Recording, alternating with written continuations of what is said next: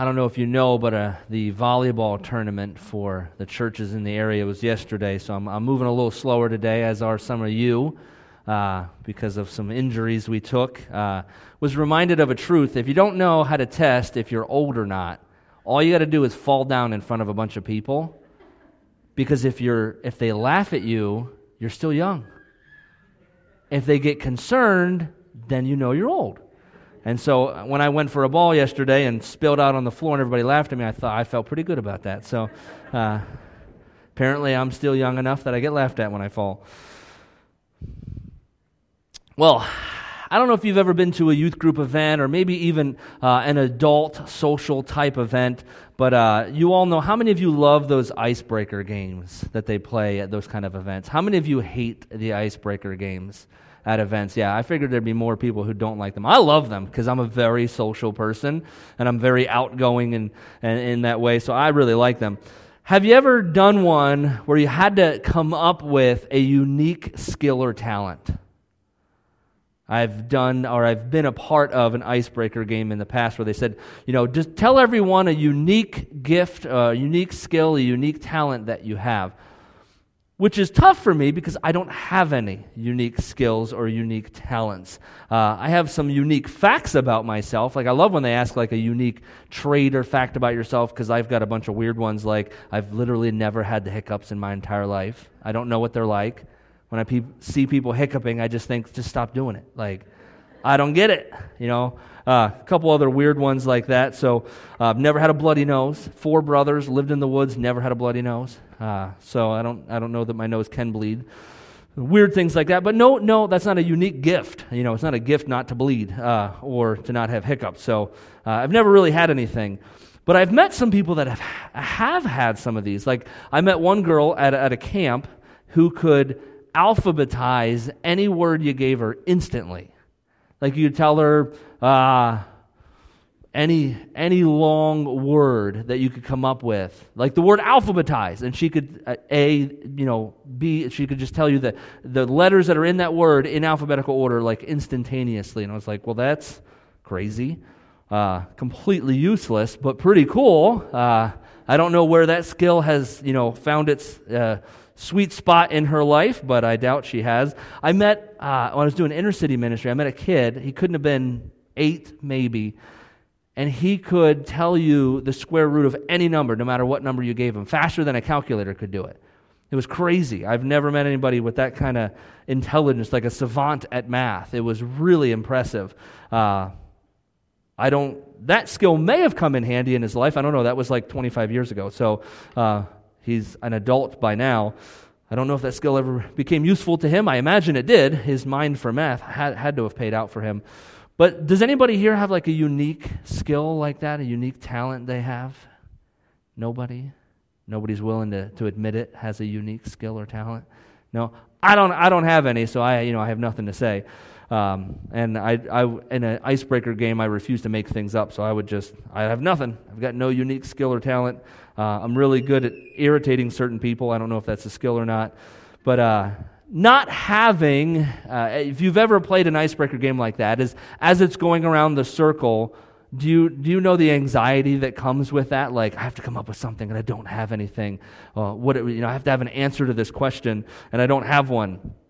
Not having a unique skill or unique talent for an icebreaker game, it really never affected me. Like, I didn't lose confidence in myself because I didn't have a unique skill to tell this group of people who were playing an icebreaker game.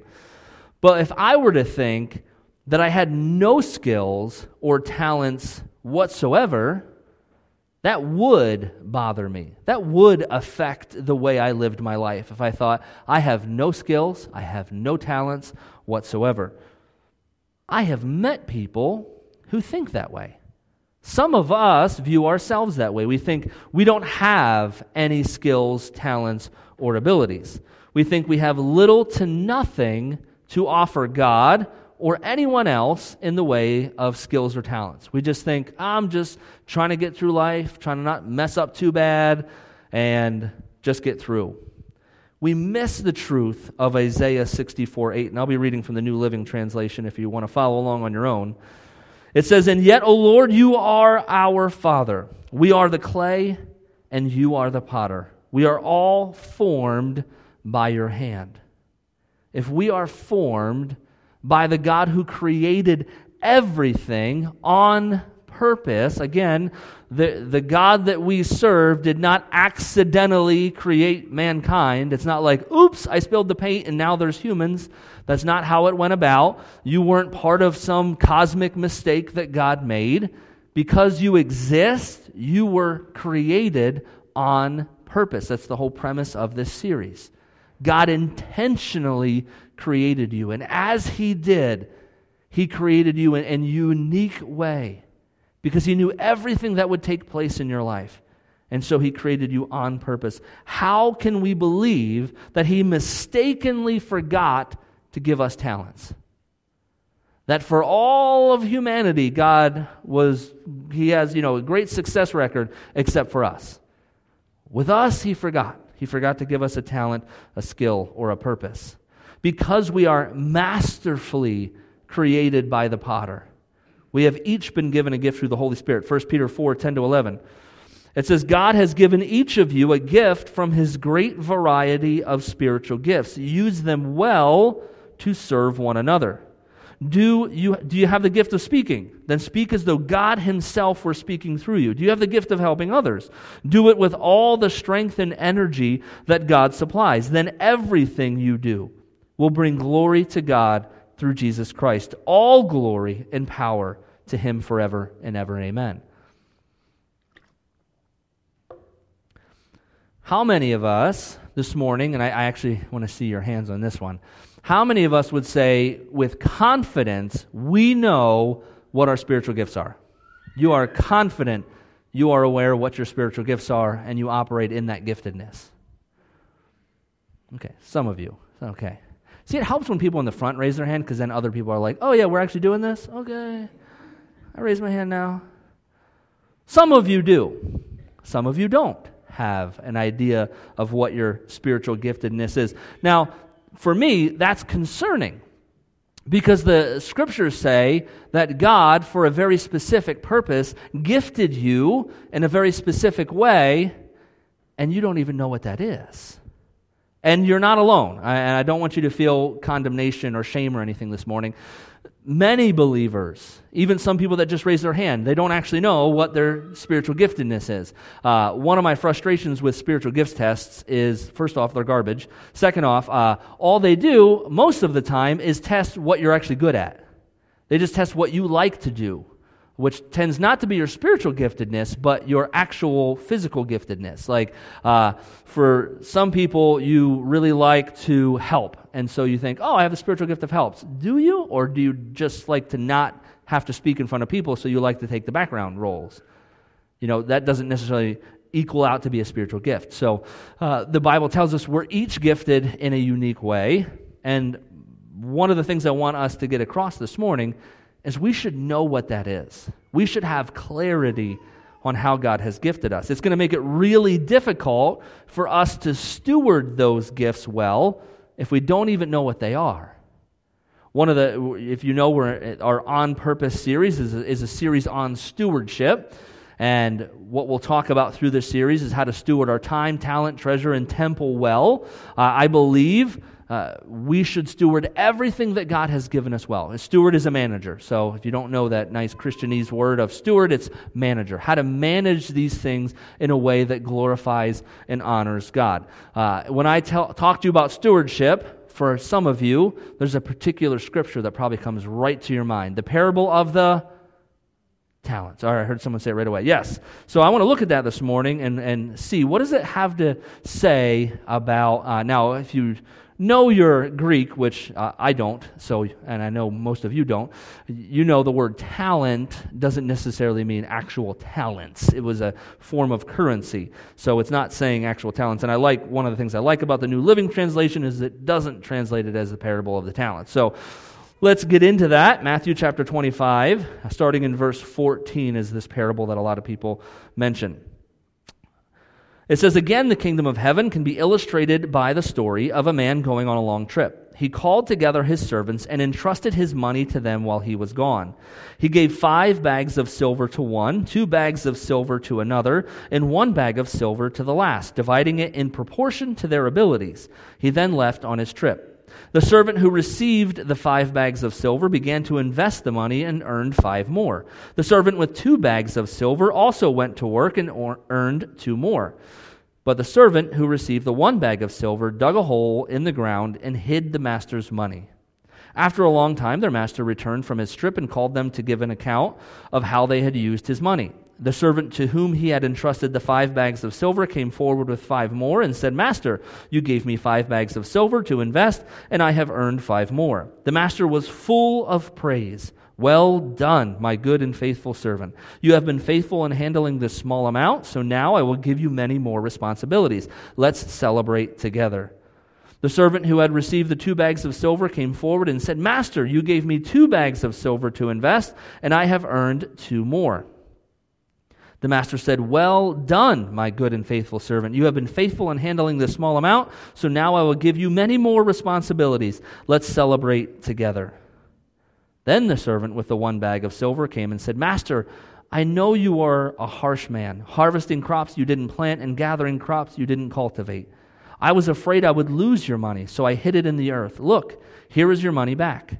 But the master replied, You wicked and lazy servant. If you knew I harvested crops I didn't plant and gathered crops I didn't cultivate, why didn't you deposit my money in the bank? At least I could have gotten some interest on it. Then he ordered, Take the money from this servant and give it to the one with the 10 bags of silver. To those who use well what they are given, even more will be given, and they will have an abundance. But from those who do nothing, even what little they have will be taken away. Now throw this useless servant into outer darkness, where there will be weeping and gnashing of teeth. There's a lot to unpack in this scripture, more than obviously we have time for this morning. But I want to focus on a few points in this parable that relate to the topic of stewarding our talents well this morning. First one I want to look at is the amount that each person is given is in proportion to their abilities. The master was well aware of the level of ability of each of his servants because he knew them well, and so he entrusted them with an amount that was proportionate to their skill. We see in verse 15, he gave 5 bags of silver to one, 2 bags of silver to another, and 1 bag of silver to the last, dividing it in proportion to their abilities. He then left on his trip. So the Lord is going to give you gifts, talents, in proportion to your ability. And notice what happens as we read in the parable. As they're faithful, they are given more. And as you see at the end of the parable, the one who had the 5 bags and earned 5 more, it's not as if he turned those 5 bags in and he started back at 5 bags. At the end of the parable, it says, give that 1 bag of silver to the one who has 10. God continues to build on the faithful servant's life and ability. Now that servant has 11 bags to invest and then continue on. And as long as he's faithful, the Lord will continue because he's showing his faithfulness. He's gaining ability as he serves the Lord.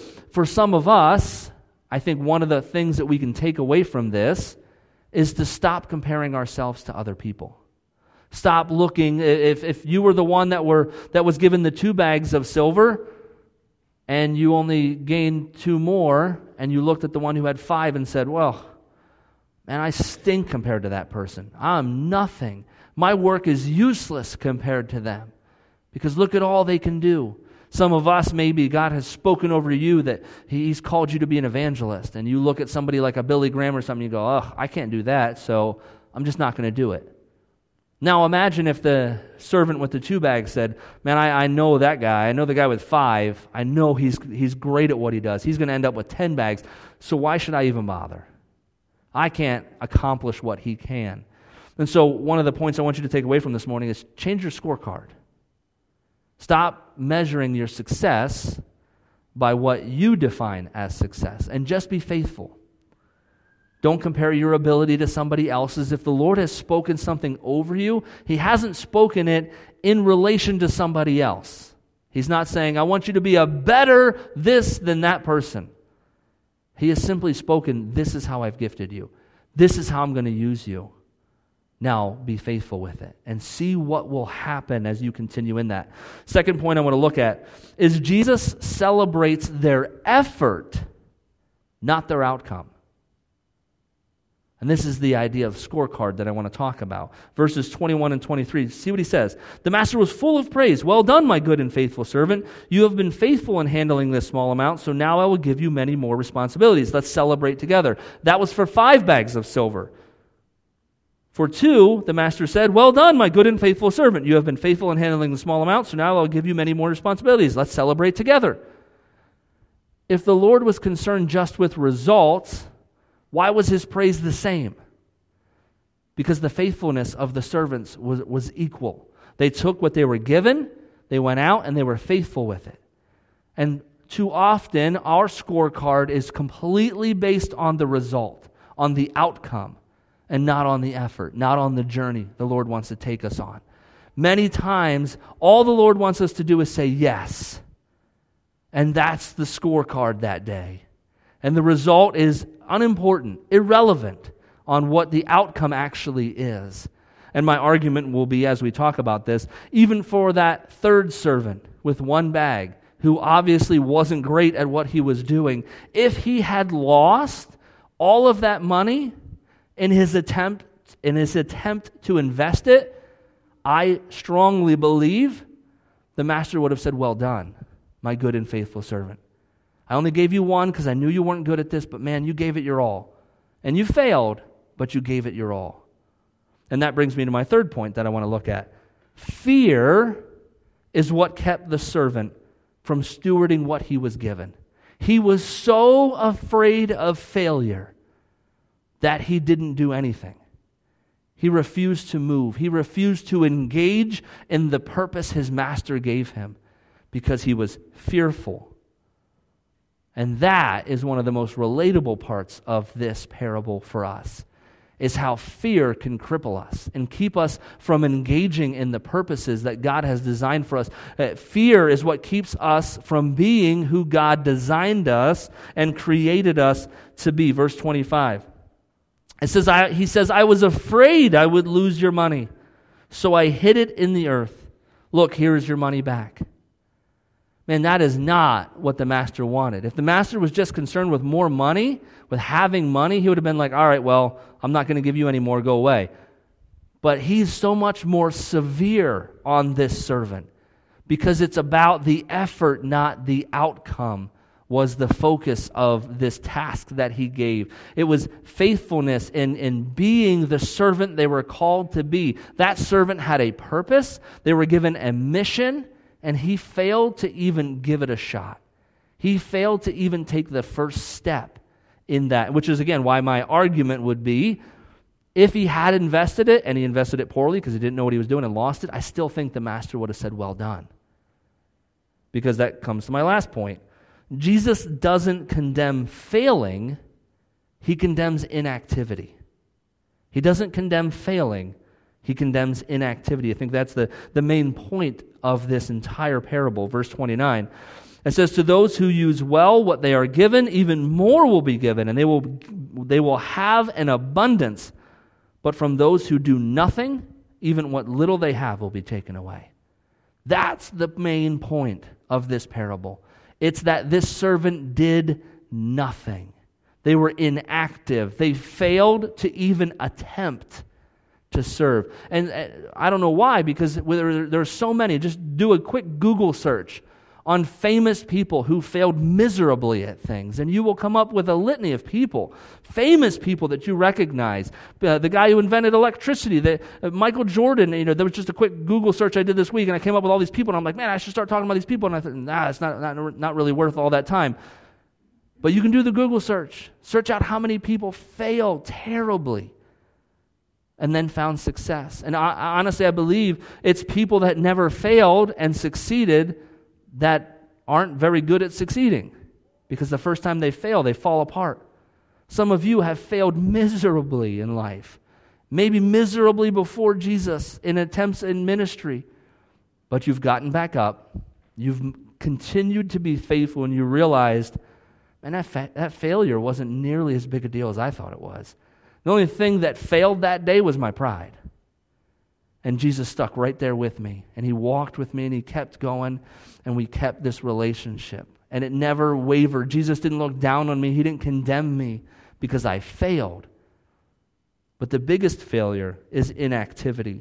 And the point of this parable seems to be that inactivity is worse than failure. It's the worst thing we can do as Christians is to be inactive. And it's not humorous to me, but interesting to me, because one of the things we focus on the most, the church is focused on, are the sins that we commit. Oh, that person smokes. Oh, that person does that. Oh, that person did that. That person fell this way. How about all of the sins of omission that we commit on a regular basis? How about the person that comes to church every single Sunday, sits in their pew, hears the message, goes home, and fails to serve the Lord in any capacity?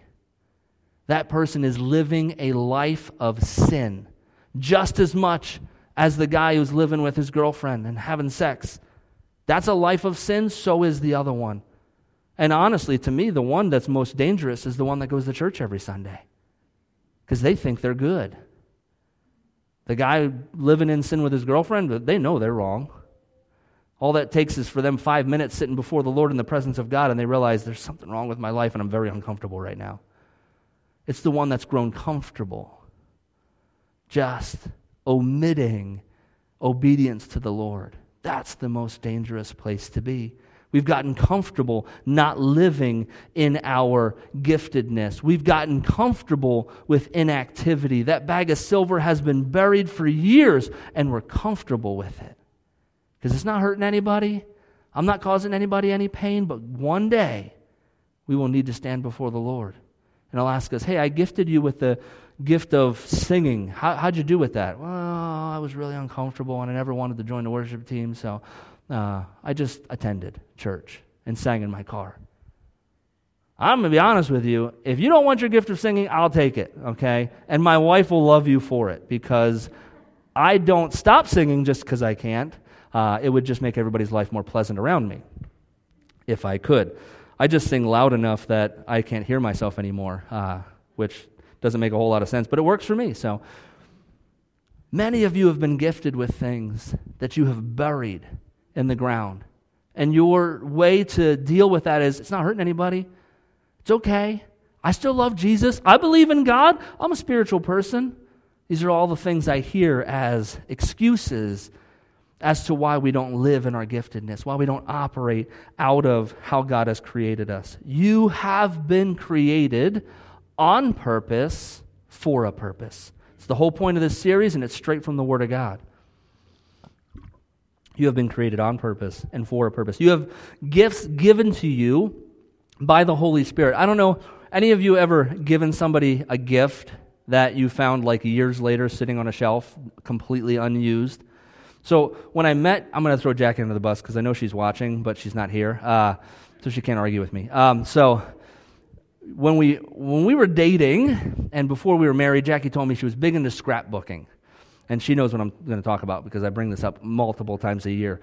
So I went on this big journey to find like this coolest, I had this idea in my mind of like the coolest scrapbook ever. And like I'm a story person, so I love stories. And I love this idea that like one day we'll be able to tell our kids this like awesome story of like how we met and how we got engaged, and it was a whole process and it was awesome. And then like just our life together. Like I love this idea of like a story and telling our kids these stories and stuff.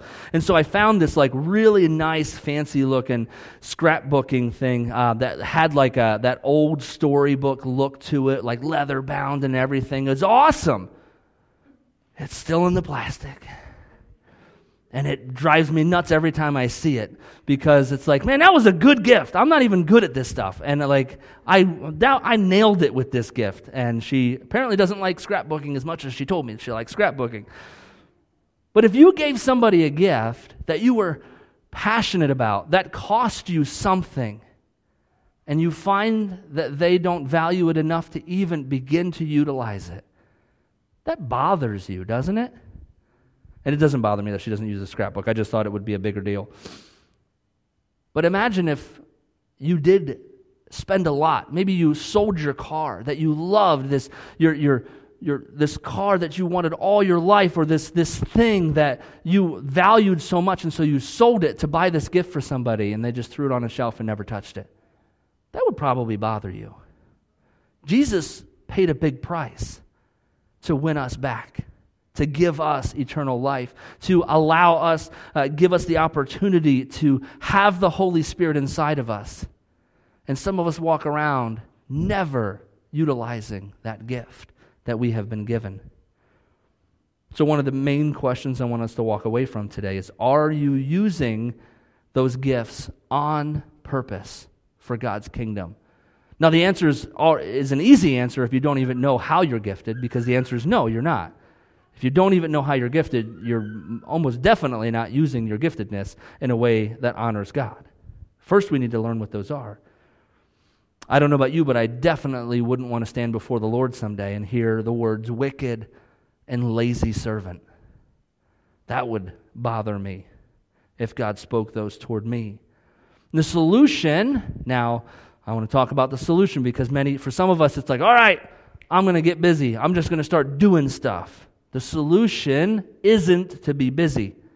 The word says in Ephesians 2:10, "For we are God's masterpiece. He has created us anew in Christ Jesus, so we can do the good things He planned for us long ago." Which means activity isn't what's important. Doing the good things God has planned for us is important. Many people who have been very busy their whole life will be very disappointed one day. Matthew 7:21-23 says, "Not everyone who says to me, 'Lord, Lord,' will enter the kingdom of heaven, but the one who does the will of my Father who is in heaven. On that day, many will say to me, 'Lord, Lord, did we not prophesy in your name and cast out demons in your name and do many mighty works in your name?' And then I will declare to them, 'I never knew you. Depart from me, you workers of lawlessness.'" I think there's going to be a lot of people who went to church every Sunday, who served on this committee, who served in that ministry, who did a lot of things. Notice the focus of these people as they stand before the Lord is, "Lord, look at all the stuff we did for you in your name. Look at all the stuff, look at all the activity on our account in your name." And that's not what impresses the Lord. He says, "I didn't know you." There's a relational aspect that you missed out on. There's a lot of people who thought that are going to think that church is all about just attending a service, maybe giving up some time here or there, and that's good enough, as if activity earns salvation, and we know it doesn't. Yesterday we had I told you we had our volleyball tournament, and I got to share a little devotional with them, which is cool because it goes really well with volleyball, because we have a certain number of people on our team, and even yesterday we were finding out we each have that sweet spot on the court that we like to operate in, and some people like to set the ball, some like to spike it, some like to avoid the ball at all costs, and everybody has their sweet spot on the court, and I got to share with them this idea of finding the sweet spot they have with Jesus and figuring out, what does that look like for me? What would that look like for me? And that's what God wants from us, not just activity. I could just run out on a court and just start swinging my arms like a lunatic, and that wouldn't be a very good way to play volleyball. I could be really active, and I'd get sweating, but it wouldn't help my team.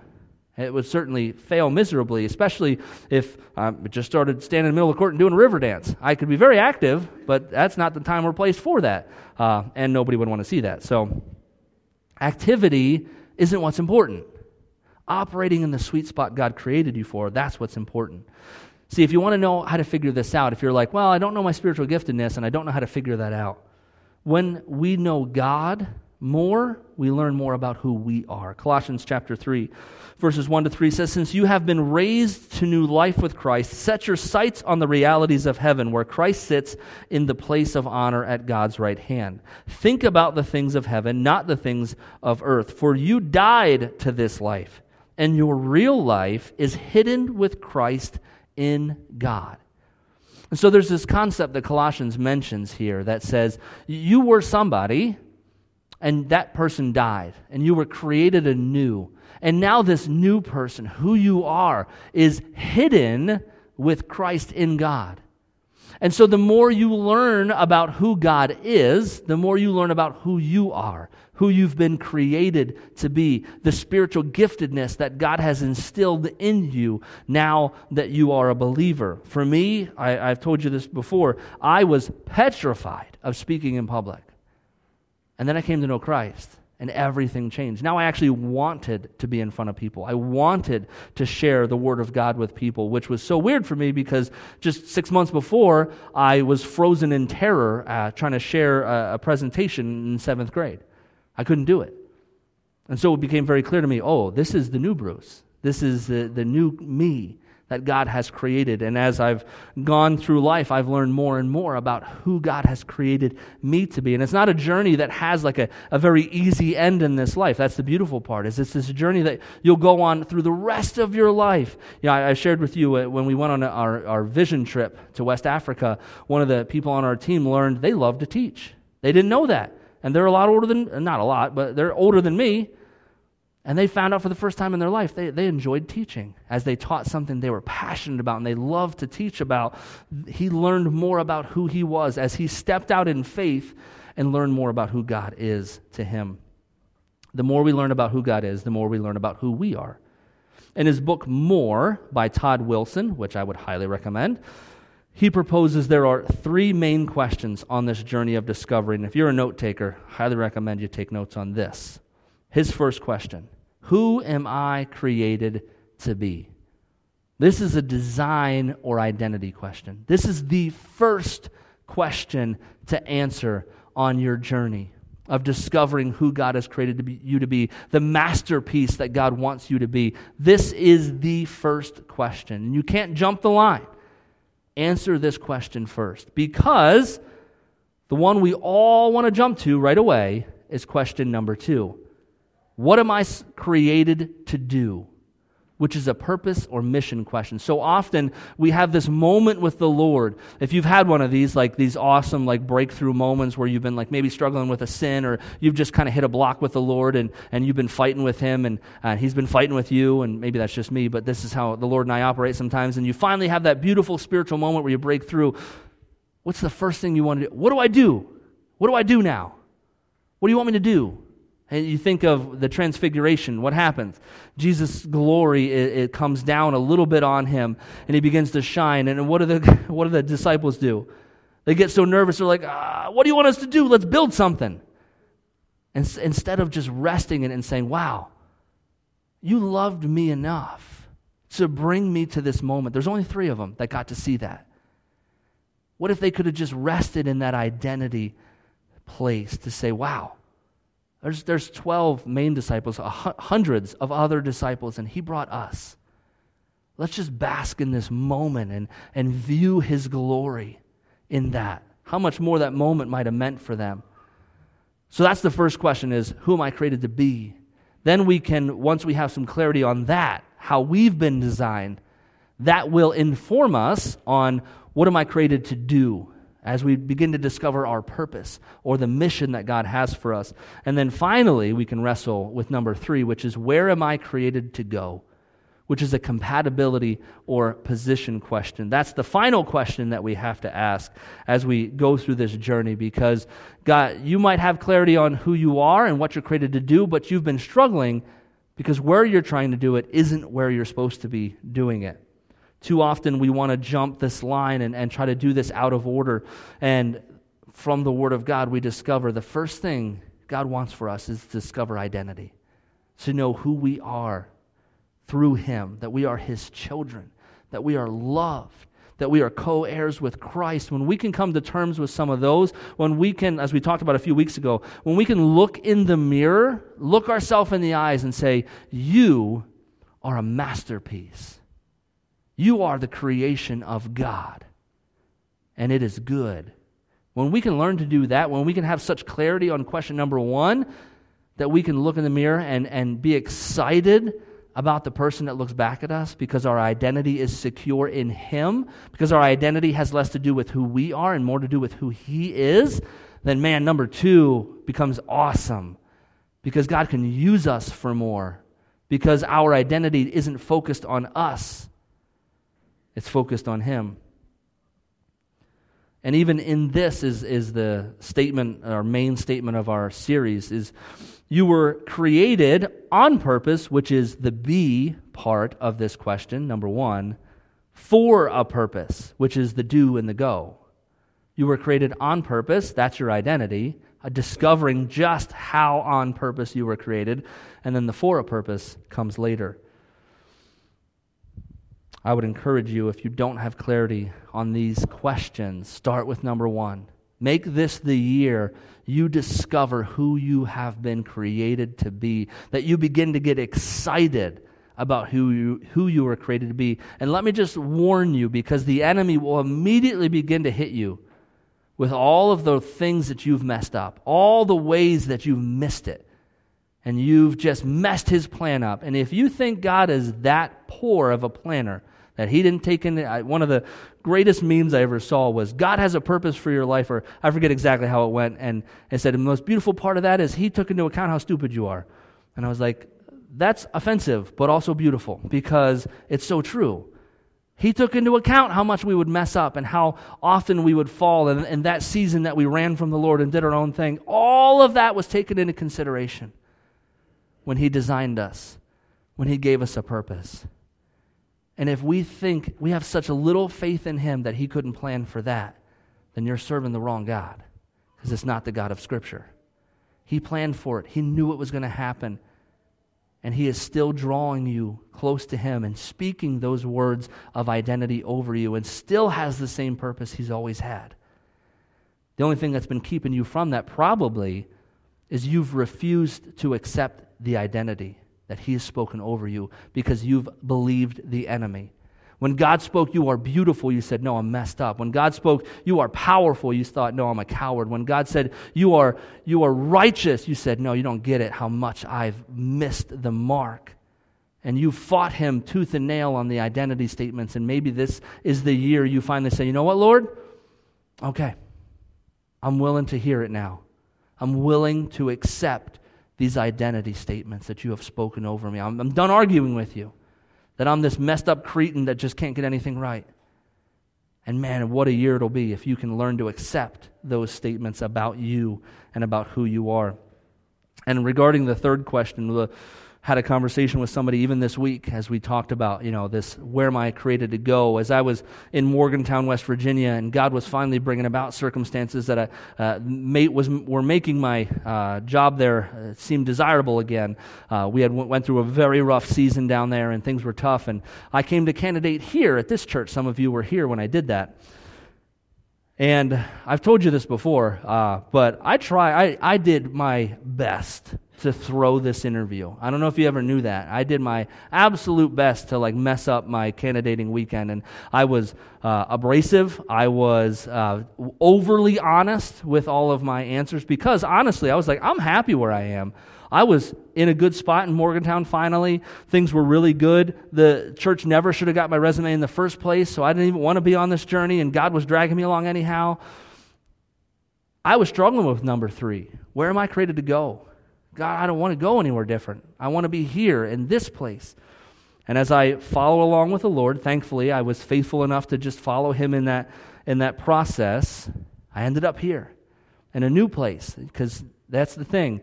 Number two and number three, God can do whatever He wants there. Missions sometimes have an end, and He puts us on a new mission. Sometimes missions are for seasons. Purposes, now most of the time those are pretty set and permanent. But sometimes even two can change, but most definitely number three can. And so we have to constantly be in tune with the Lord and be asking Him these questions and be wrestling over these things. As we close, I just want to read over you Psalm 139. If you are somebody who's struggling with those identity statements, you're struggling with because you've messed up, because you've missed it, because you feel like you're doing a really good job at messing up God's plan, One of the reasons I told you of that story in Morgantown is I tried to mess his plan up. I purposely went after messing his plan up. And if I can't do it on purpose, you're not doing it on accident. His purposes are that good. He is that good at taking into account who we are and where we're going to mess up. So let me just read this over you. Psalm 139, 13 to 16. It says, "You made all the delicate inner parts of my body and knit me together in my mother's womb. Thank you for making me so wonderfully complex. Your workmanship is marvelous. How well I know it. You watched me as I was being formed in utter seclusion, as I was woven together in the dark of the womb. You saw me before I was born. Every day of my life was recorded in your book. Every moment was laid out before a single day had passed." Now, this is what I want you to wrestle over this week. Do you think God had to get his eraser out for you in your life? Do you think God has holy whiteout? That he had to white out a page or two because of your recent mistake, because of how you blew it, because of the sin that you committed, because you ran away from the Lord, because you were just flat out unfaithful? Every moment was laid out before a single day had passed. Before you took your first breath, God had every moment designed. He even has today designed. If today is the day that you finally repent and say, you know what? I've been the wicked and lazy servant. I have been just inactive because of fear, because I was afraid I'd mess up, because I was afraid where it would take me, because I was afraid I wasn't good enough for the Lord. I have been inactive. He even has that day when you would finally say yes, and God says, oh, great. Now look at what is before you. You were created on purpose for a purpose. Let's not waste any more time and energy on being busy. One of the things I encouraged the volleyball players yesterday was interesting because I'm speaking to like people from all these different churches, and I thought, I hope I don't get any flack from this, but I really don't care. I told them, stop being busy. Stop just plugging holes in your churches. Stop just volunteering for things because there's a need. And that's my encouragement to you. You have my permission to stop. Stop being busy. Stop plugging holes. If we don't have the people that have been called, designed, and are faithful to the Lord, we're not going to do it. I would much rather shut a ministry down and let the kids run amok in this sanctuary if we don't have enough people that can say, this is a passion of mine, this is what God designed me for, this is what I want to do. I'm done with having volunteers. I'm done with this idea that says, we can do it and you can help. I want to be the Home Depot slogan that says, you can do it and we can help. You can do what God's designed you to do, and our job as the church is to empower you, to gift you, to train you, to do whatever we have to do to see you operate in your giftedness. What if I were to say to each and every, and I am saying it, to every person here, stop doing everything you're doing and only spend 100% of your energy, your time, in where your sweet spot is, in the place that God has designed you to be. Now, for again, some of you, that's going to be difficult because you have no idea what that is. And so first you need to search that out. But I would much rather see a ministry die in our church than to see you operate outside of how God's created you to be. I don't want to be guilty to stand before the Lord someday and say, yeah, well, I just needed to keep that church machine going, so I just let that happen. I let people just keep serving where they weren't called because we needed to plug holes. I promise you, I would much rather see a ministry go by the wayside or deal with screaming kids through the sanctuary. It doesn't bother me. I know it bothers some of you. It doesn't bother me at all. Than to see people operate outside of their giftedness. Because sometimes when the kids are running up and down the aisles and screaming bloody murder, that's when someone finally says, all right, Lord, I'll do it. I know you've been calling me and I've just been saying no, but I can't deal with it anymore. I'll finally operate in my giftedness.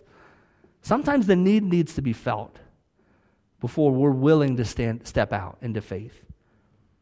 And so for some of you, maybe you've been operating in that place of non-giftedness because you're afraid of what would happen. Fear again has kept you from saying no and saying, you know what? My number two, my mission ended years ago, and I've just been trying to keep it going. And here's my permission to you to say, I'm done, because it's not where God's designed me to be. I don't want to be a church that does that anymore. I want to be a church that empowers each and every person to be the masterpiece God has created you to be, because in that, man, whew, watch what will happen as we each begin to operate in that sweet spot. As you wrestle with what would that look like for me, that is the answer to how you can live on purpose with your talents. You have my permission. Quit your busyness. Operate in your sweet spot in the place God created you to operate. Let's pray. Lord, I thank you for who you are, how you've created each and every one of us, Lord. When I think about the intricate way each and every human body is created, and then even as a parent now, watching two different kids, their personalities begin to develop, and seeing how unique each and every one of our kids are, and all the kids in our children's ministry, how unique each and every one of them is, their passions, their desires, their personalities, Lord. It's so clear, it's so evident. You have put so much time and energy and passion into creating each and every person, Lord. I rebuke the lies of the enemies over our people that have them believing they're just too messed up for you. I rebuke the lies that say they've messed your plan up. They've messed your purpose up, as if you were that unknowledgeable to plan for that. I rebuke the lies that say that somebody is useless, that they have no talents, and that they can be of no use in the kingdom of God. Because every person here has been created by the master craftsman himself. Our value is not found in us, but it is found in you.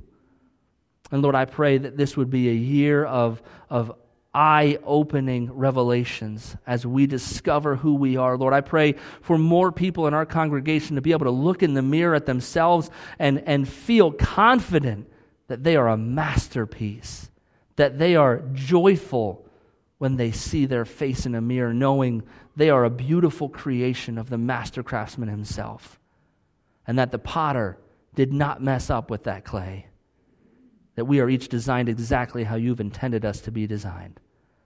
Lord, I pray we would be and live on purpose with our talents this day, this week, this year, and for the rest of our lives. We would never be found inactive in your kingdom. In Jesus' name we pray. Amen. Amen. Have a great week.